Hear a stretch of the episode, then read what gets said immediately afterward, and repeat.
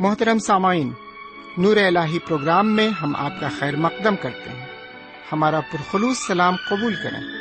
ہمیں امید ہے آپ خدا بند کے فضل و کرم سے پوری طرح بخیر و شادمان ہوں گے۔ ان دنوں ہم مقدس بائبل کے نئے عہد نامے سے رومیو کے نام پولس رسول کے خط کا مطالعہ کر رہے ہیں۔ رومیو کے نام پولس رسول کے خط کا مقصد تھا روم کی کلیسیا کے لیے سفر کا ذریعہ بنانا۔ جس کے لیے پولس رسول نے منصوبہ بنایا کہ کچھ عرصہ وہاں کے مسیحیوں کے درمیان خدمت کرے اور پھر ان کی مدد سے اسپین تک جائے۔ اس خط میں پولس رسول لکھتے ہیں کہ مسیحی زندگی کیسی ہونی چاہیے، خاص کر دوسروں کے ساتھ محبت کا رشتہ رکھتے ہوئے۔ انفرادی پیغام اور خدا کی تمجید کے ساتھ خط کا اختتام ہوتا ہے۔ آئیے اپنے وقت کے ساتھ ساتھ ہم اپنے مطالعے میں آگے بڑھیں اور روحانی غذا سے سیر و آسودہ ہوں۔ مجھ پہ رحم کر، مجھ پہ رحم کر، مجھ پہ رحم کر، مجھ پہ رحم کر، مجھ پہ رحم کر۔ اے خدا، مجھ پہ رحم کر۔ اے خدا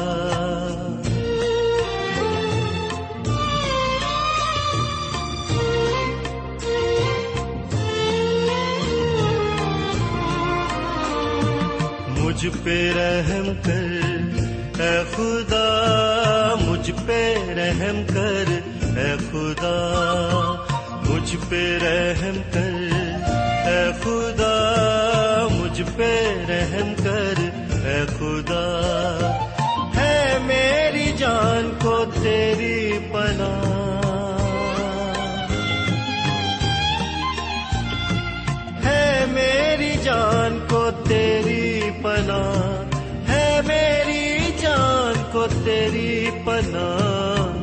پہ رحم کر اے خدا۔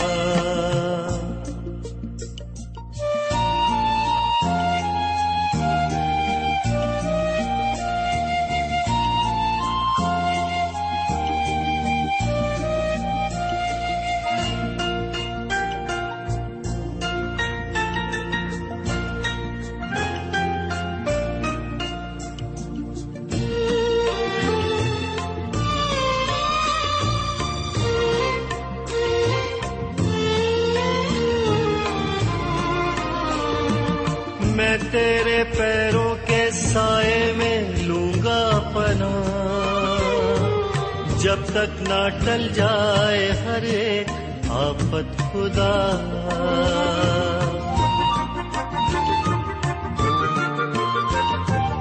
میں تیرے پیروں کے سائے میں لوں گا پنا جب تک نہ ٹل جائے ہر ایک آفت خدا۔ گھیرا ہے مجھ کو میرے دشمنوں نے یہاں۔ میری خاطر پلک سے مدد بھیجے گا۔ تیرا جلال ساری زمین پر ہو مجھ پہ رحم کر۔ اے خدا، مجھ پہ رحم کر۔ اے خدا۔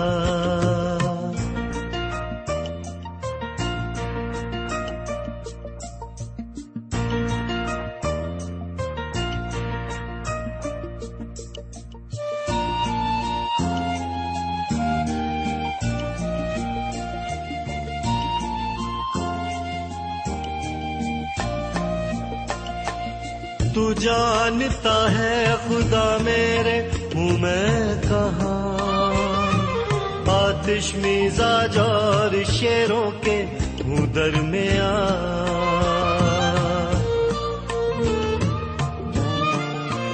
ہاں تو جانتا ہے خدا میرے، ہوں میں کہاں؟ آتش مزاج اور شیروں کے ہوں درمیان تلوار جیسی زباں دانت ہے برچیا تو اپنی رحمت و سچائی کر دے رواں۔ تیرا جلال ساری زمین پر ہو، مجھ پہ رحم کر۔ اے خدا، مجھ پہ رحم کر۔ اے خدا۔ خدا کے کلام کو لے کر ایک بار پھر آپ کے درمیان حاضر ہوں۔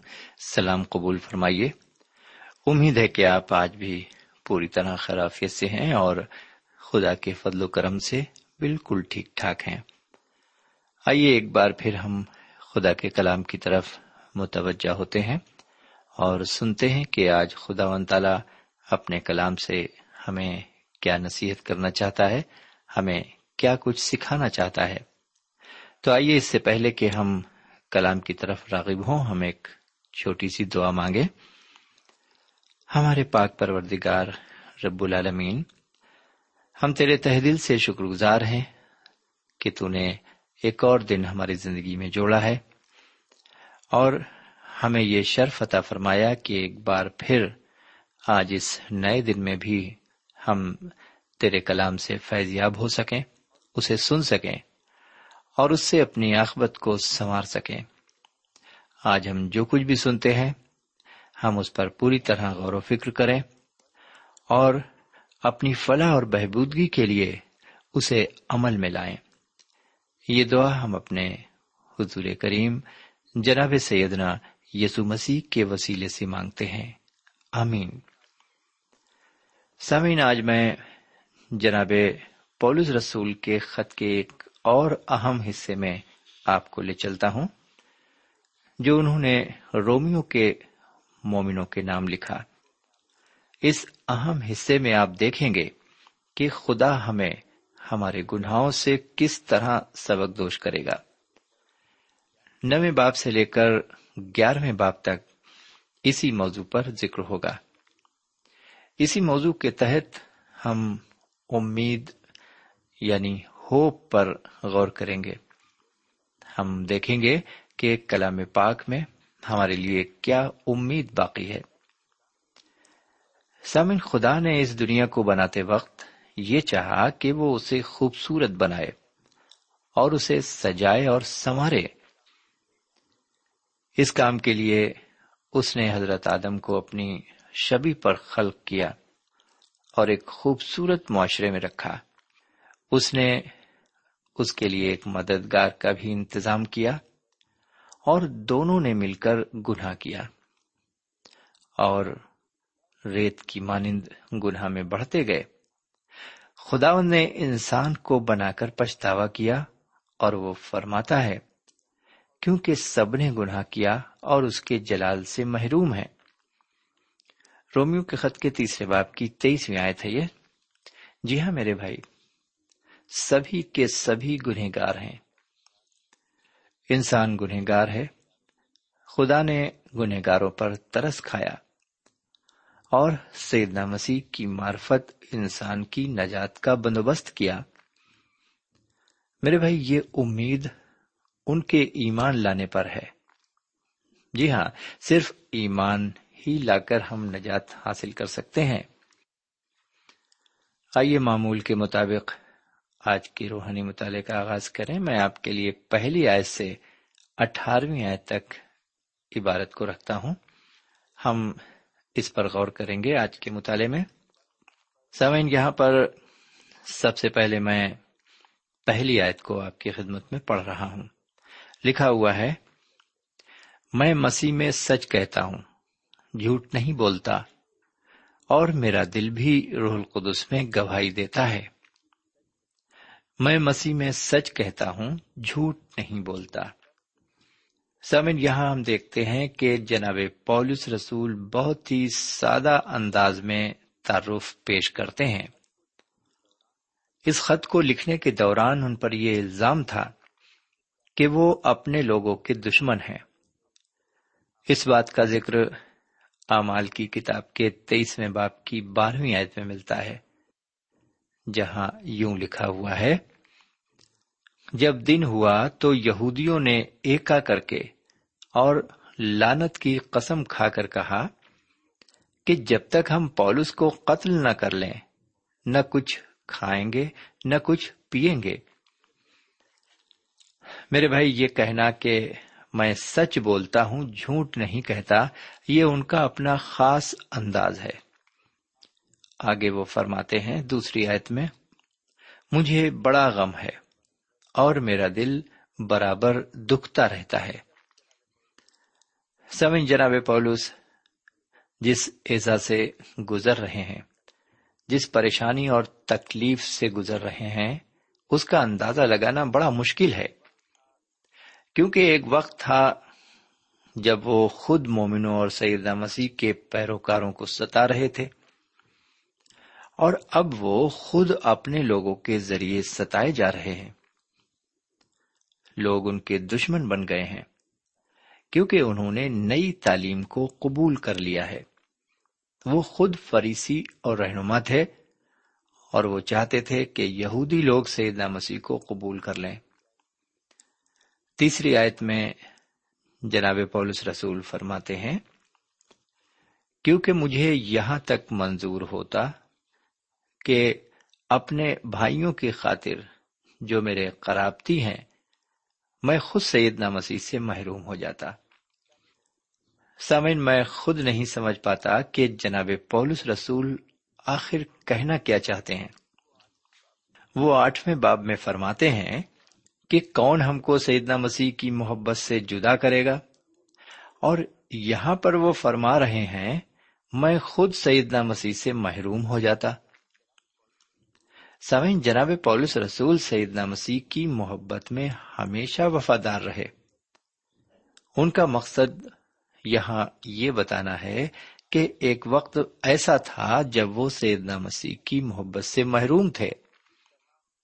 اور جس طرح ان کے قرابتی مومنوں اور خاص طور سے انہیں مار ڈالنے کی فکر میں تھے، اسی طرح وہ بھی مومنوں کو ستانے اور انہیں مار ڈالنے میں گرم جوشی سے مشغول تھے۔ بہرکیف ان کی دلی خواہش ہے کہ ان کی قوم بھی سیدنا مسیح پر ایمان لائے اور انہیں قبول کرے، نجات دہندہ انہیں قبول کرے۔ آگے ہم چوتھی اور پانچویں آیت میں پڑھتے ہیں، وہ اسرائیلی ہیں اور لے پالک ہونے کا حق اور جلال اور ظہور اور شریعت اور عبادت اور وعدے انہی کے ہیں اور قوم کے بزرگ انہی کے ہیں اور جسم کی روح سے سیدہ مسیح بھی ان میں سے ہی ہوئے جو سب کے اوپر اور ابد تک خدائے محمود ہیں۔ سمن یہاں پر جناب پولس رسول یہ سوال اٹھاتے ہیں کہ اسرائیلی آخر ہیں کون؟ اسرائیلی وہ ہیں جن میں آٹھ باتیں پائی جاتی۔ یہ آٹھ باتیں ان کی پہچان کراتی ہیں۔ یہ خدا کی چنی ہوئی قوم ہے۔ اسے خدا نے اپنا بیٹا کہا ہے۔ خروج کی کتاب کے چوتھے باپ کی ستائیسویں آیت میں یوں لکھا ہوا ہے، اور تو فرون سے کہنا کہ خداون یوں فرماتا ہے کہ اسرائیل میرا بیٹا بلکہ میرا پیلوٹا ہے۔ تو خداون اپنے خدا کے لیے مقدس قوم ہے۔ استشنا کی کتاب کے ساتویں باپ کی چھٹی آئے تھے یہ۔ میرے بھائی، خدا نے کسی اور قوم کے لیے ایسا نہیں فرمایا۔ جی ہاں جلال یا گلوری، اس کے متعلق خروج کی کتاب کے چالیسویں باپ کی پینتیسویں آیت میں یوں لکھا ہوا ہے، اور حضرت موسا خیم اجتماع میں داخل نہ ہو سکے۔ کیونکہ ابر اس پر ٹھہرا ہوا تھا اور مسکن خدا ان کے جلال سے معمور تھا۔ سمن اسرائیل ہی وہ قوم تھی جس نے خدا کی موجودگی کو رو برو دیکھا۔ خدا کا جلال مسکن میں آج نہیں دکھائی پڑتا۔ اس حقیقت کو ہمیں یاد رکھنا چاہیے۔ یہ دوسری بات ہے ان کی کہ انہوں نے خدا کے جلال کو دیکھا۔ تیسری بات تیسری بات ہے اہود سمن خدا نے اسرائیل قوم کے ساتھ بہت سے عہد باندھے جنہیں وہ پورا کرنا چاہتا ہے۔ ان عہد میں بہت سے تو پورے ہو چکے ہیں۔ خدا نے ایک عہد حضرت داؤد سے باندھا، جسے اس نے سیدنا مسیح کی شکل میں پورا کیا۔ یہی نہیں، خدا نے حضرت ابراہیم، حضرت اظہاق اور حضرت یعقوب سے عہد باندھا۔ اس نے حضرت داؤد سے بھی عہد باندھا۔ خدا نے کسی اور قوم سے نہیں عہد باندھا۔ پھر جو چوتھی بات ہے ان کی وہ یہ، آئین یا شریعت۔ سامن حضرت موسا کے ذریعے اسرائیل قوم کو شریعت دی گئی۔ خروج کی کتاب کے انیسویں باپ کی پانچویں اور اکتیسویں باپ کی تیرہویں آیت میں یوں لکھا ہوا ہے سو اگر تم میری بات مانو اور میرے عہد پر چلو، تو سب قوموں میں سے تم ہی میری خاص ملکیت ٹھہرو گے، کیونکہ ساری زمین میری ہے۔ اور تو بنی اسرائیل سے یہ بھی کہہ دینا کہ تم سبتوں کو ضرور ماننا۔ اس لیے کہ یہ میرے اور تمہارے درمیان تمہاری پشت در پشت ایک نشان رہے گا، تاکہ تم جانو کہ میں خداون تمہارا پاک کرنے والا ہوں۔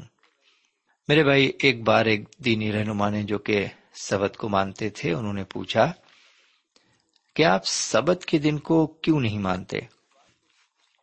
اتوار کو کیوں مانتے ہیں؟ میں نے جواب دیا کہ میں اسرائیل قوم سے تعلق نہیں رکھتا۔ یعنی میں اسرائیلی نہیں ہوں۔ کچھ نے پوچھا کہ کیا خدا نے سبت کے دن کو بدل دیا ہے؟ سمین خدا نے سبت کے دن کو نہیں بدلا، لیکن اس نے ہمیں ضرور بدل دیا۔ اب ہم مسیح میں ہیں اور یہ ایک نیا رشتہ ہے۔ آئیے پانچویں بات پر غور کریں۔ پانچویں بات ہے خدا کی عبادت۔ ان کے ذمے خیم اجتماع اور ہیکل میں کام کرنا تھا۔ خروج کی کتاب کے انیسویں باپ کی چھٹی آیت میں لکھا ہے، تم میرے لیے کاہنوں کی ایک مملکت اور ایک مقدس قوم ہو گئے۔ پھر جو چھٹی بات ہے، وہ ہے وعدہ۔ پرانا اہدامہ خدا کے وعدوں سے بھرا ہوا ہے۔ یشو کی کتاب کے پہلے باپ کی دوسری آیت میں لکھا ہے، میرا بندہ موسا مر گیا ہے، سو اب تو اٹھ اور ان سب لوگوں کو ساتھ لے کر اس یردن کے پار اس ملک میں جا، جسے میں ان کو یعنی بنی اسرائیل کو دیتا ہوں۔ سامن، یہ وعدے کا ملک سیدنا مسیح کی آمد پر بہت خوبصورت ہو جائے گا۔ حالانکہ اس کا کچھ حصہ آج بھی اجاڑ ہے۔ اسرائیل قوم کی ساتویں خوبی ہے، ان کے بزرگ یعنی کہ بزرگ فادرز۔ جی ہاں باپ جنہیں کہہ سکتے ہیں۔ جی ہاں سمین ان کی قوم کے بزرگ ہیں حضرت ابراہیم حضرت اظہاق اور حضرت یعقوب۔ اب ہم ان کی آخری خوبی کو دیکھتے ہیں۔ آخری جو بات ہے وہ یہ کہ سیدنا مسیح جو کہ نجات دہندہ ہے، وہ جسمانی شکل میں تشریف لائے، وہ یہودی تھے۔ کنویں پر آئی عورت نے انہیں یہودی کہا۔ جناب پولس نے بڑی خوبی سے بیان کیا ہے کہ پس اب سے ہم کسی کو جسم کی حیثیت سے نہ جانیں گے۔ اگرچہ مسیح کو بھی جسم کی حیثیت سے جانا تھا، مگر اب سے نہیں جانیں گے۔ کرنتیوں کے دوسرے خط کے پانچویں باپ کی سولہویں آئے تھے یہ۔ سمن سیدنا مسیح اسرائیلی قوم میں نمودار ہوئے۔ شاید اس سامری عورت نے انہیں ٹھیک سے پہچانا کہ وہ یہودی ہیں۔ کچھ لوگ تو آج بھی نہیں پہچانتے کہ وہ کون ہے ابرانیوں کے خط کے دوسرے باپ کی سولہویں آیت میں لکھا ہے، کیونکہ واقع میں وہ فرشتوں کا نہیں بلکہ ابراہیم کی نسل کا ساتھ دیتا ہے۔ بہرکیف اب ہم دوسرے موضوع پر آتے ہیں۔ ہم دیکھیں گے کہ جناب پولس کے دور میں اور آج کے دور میں اسرائیلی کس طرح پہچانے جاتے ہیں۔ میں آپ کی خدمت میں چھٹی آئے سے لے کر دسویں آئے تک عبارت کی تشریح پیش کرتا ہوں۔ میرے بھائی، جناب پولس رسول کے نقطۂ نظر سے بنی اسرائیلیوں میں سے سب کے سب اسرائیلی نہیں ہیں۔ جناب پولس کے زمانے میں یہ سوال اٹھا کہ یہودی جو چنے ہوئے تھے، انہوں نے سیدہ مسیح کو قبول کیوں نہیں کیا؟ وہ یہاں حضرت یعقوب کی اصلی نسل اور روحانی نسل میں امتیاز کرتے ہیں۔ اس میں غیر یہودی شامل نہیں ہیں۔ خدا کے وعدے بلا شرط تھے۔ سامعین، مومن خاندان میں پیدا ہونے سے خاندان کے سارے ممبران مومن نہیں ہو جاتے۔ یوں تو اسماعیلی، مدیانی، ادومی سبھی حضرت ابراہیم کی نسل سے ہیں، لیکن سب وعدے کے فرزند نہیں ہیں۔ آپ کو یاد ہوگا کہ سیدہ مسیح سے یہودیوں نے کہا کہ حضرت ابراہیم ان کے باپ ہیں۔ سیدہ مسیح نے ان سے فرمایا، اگر ابراہیم ان کے باپ ہوتے تو وہ ان کے جیسے کام کرتے۔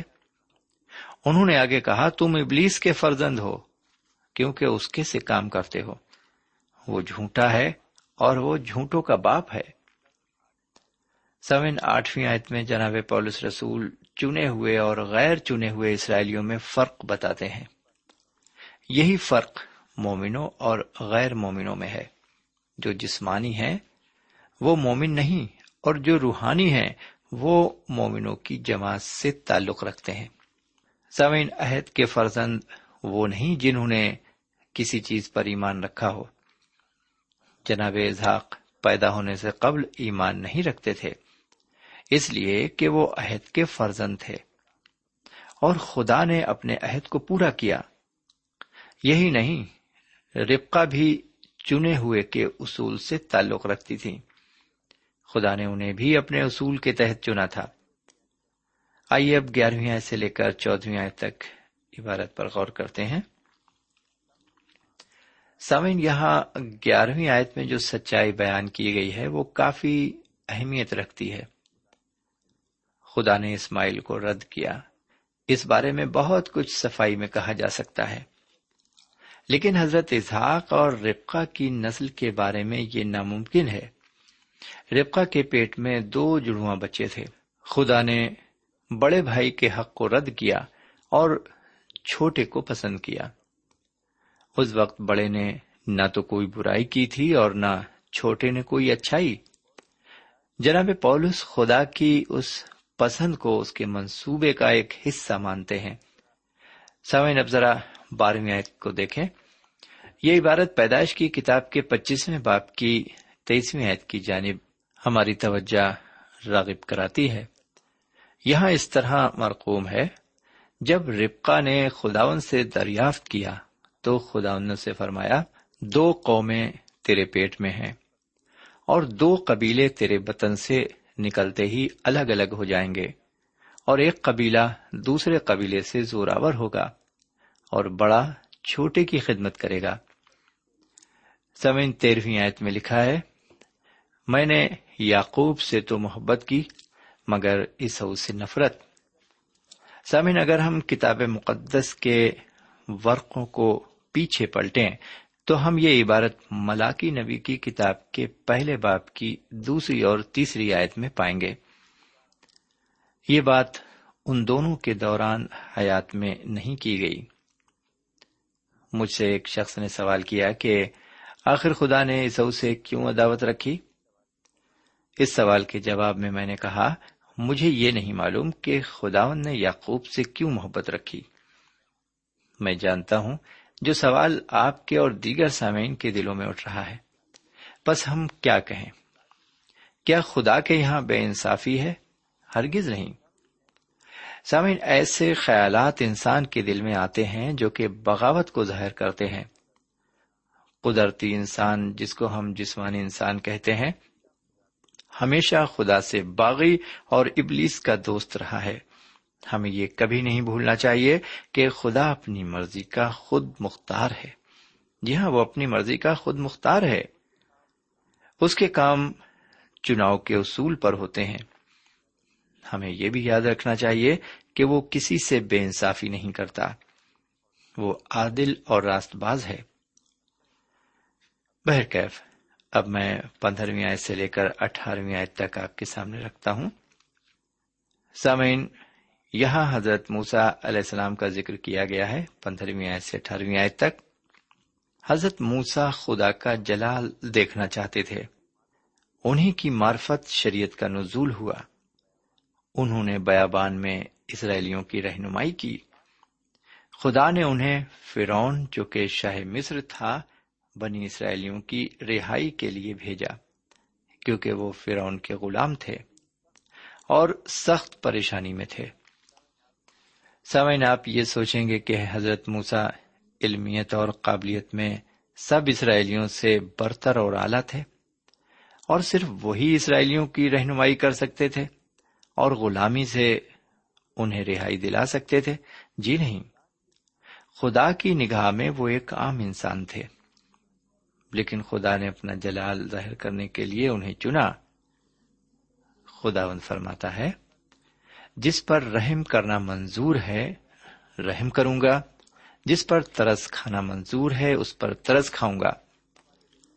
ہم آگے دیکھتے ہیں کہ فرون کے لیے خدا و تعالی فرماتا ہے میں نے اسی لیے تجھے کھڑا کیا ہے کہ تیری وجہ سے اپنی قدرت ظاہر کروں اور میرا نام تمام روئے زمین پر مشہور ہو۔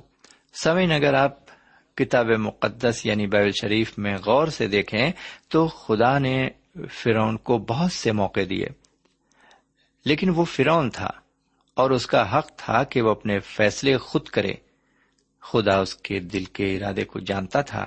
اس لیے اس نے اس کے دل کو سخت کیا کہ وہ اپنے دل کے ارادے کو پورا کرے۔ خدا نے اس پر رحم کر کے اس کا دل تبدیل نہیں کیا، بلکہ اسے اپنے منصوبے کو پورا کرنے کے لیے خود مختار کیا۔ میرے پیارے بھائی بہن اور میرے پیارے بزرگ، وہ ہم سب کا خالق ہے۔ وہ جس پر چاہتا ہے رحم کرتا ہے، وہ جس پر چاہتا ہے فضل کرتا ہے۔ ہم کون ہیں جو اس سے سوال کرنے کی ضرورت کرتے ہیں؟ جی ہاں وہ ساری چیزوں پر قادر ہے۔ سمن انہیں نظریات کے ساتھ ہم آج کا مطالعہ یہیں پر ختم کرنا چاہتے ہیں۔ خدا نے چاہا تو اگلے پروگرام میں ہم پھر ملیں گے۔ تب تک کے لیے ہمیں اجازت دیجیے خدا حافظ۔ سامعین ابھی آپ نے ہمارے ساتھ رومیو کے نام پولس رسول کے خط کا مطالعہ کیا۔ ہمیں یقین ہے اس مطالعے سے آپ نے برکتیں حاصل کی ہوں گی۔ ہم چاہتے ہیں کہ آپ ہمیں ضرور خط لکھیں، ہم آپ کے خط کا انتظار کریں گے۔ خدا حافظ۔ ہمارا پتا ہے۔ پروگرام نور ال post box number one five seven five Sialkot, Pakistan. پتا ایک بار پھر سن لیں۔ پروگرام نور ال پوسٹ باکس نمبر ایک پانچ سات پانچ سیال کوٹ پاکستان۔ اب آپ ہم سے ٹیلی فون اور ای میل سے بھی رابطہ قائم کر سکتے ہیں۔ ہمارا ٹیلی فون نمبر ہے nine two three four four six four zero four five seven eight. نو دو تین چار چار چھ چار صفر چار پانچ سات آٹھ۔ ہمارا ای میل پتا ہے۔ N A M three nine four nine eight hotmail dot com N A M three nine four nine eight hotmail dot com ہمارے پروگرام کا وقت اب یہیں پر اختتام پذیر ہوتا ہے۔ اگلے پروگرام تک کے لیے اجازت دیں۔ خدا حافظ۔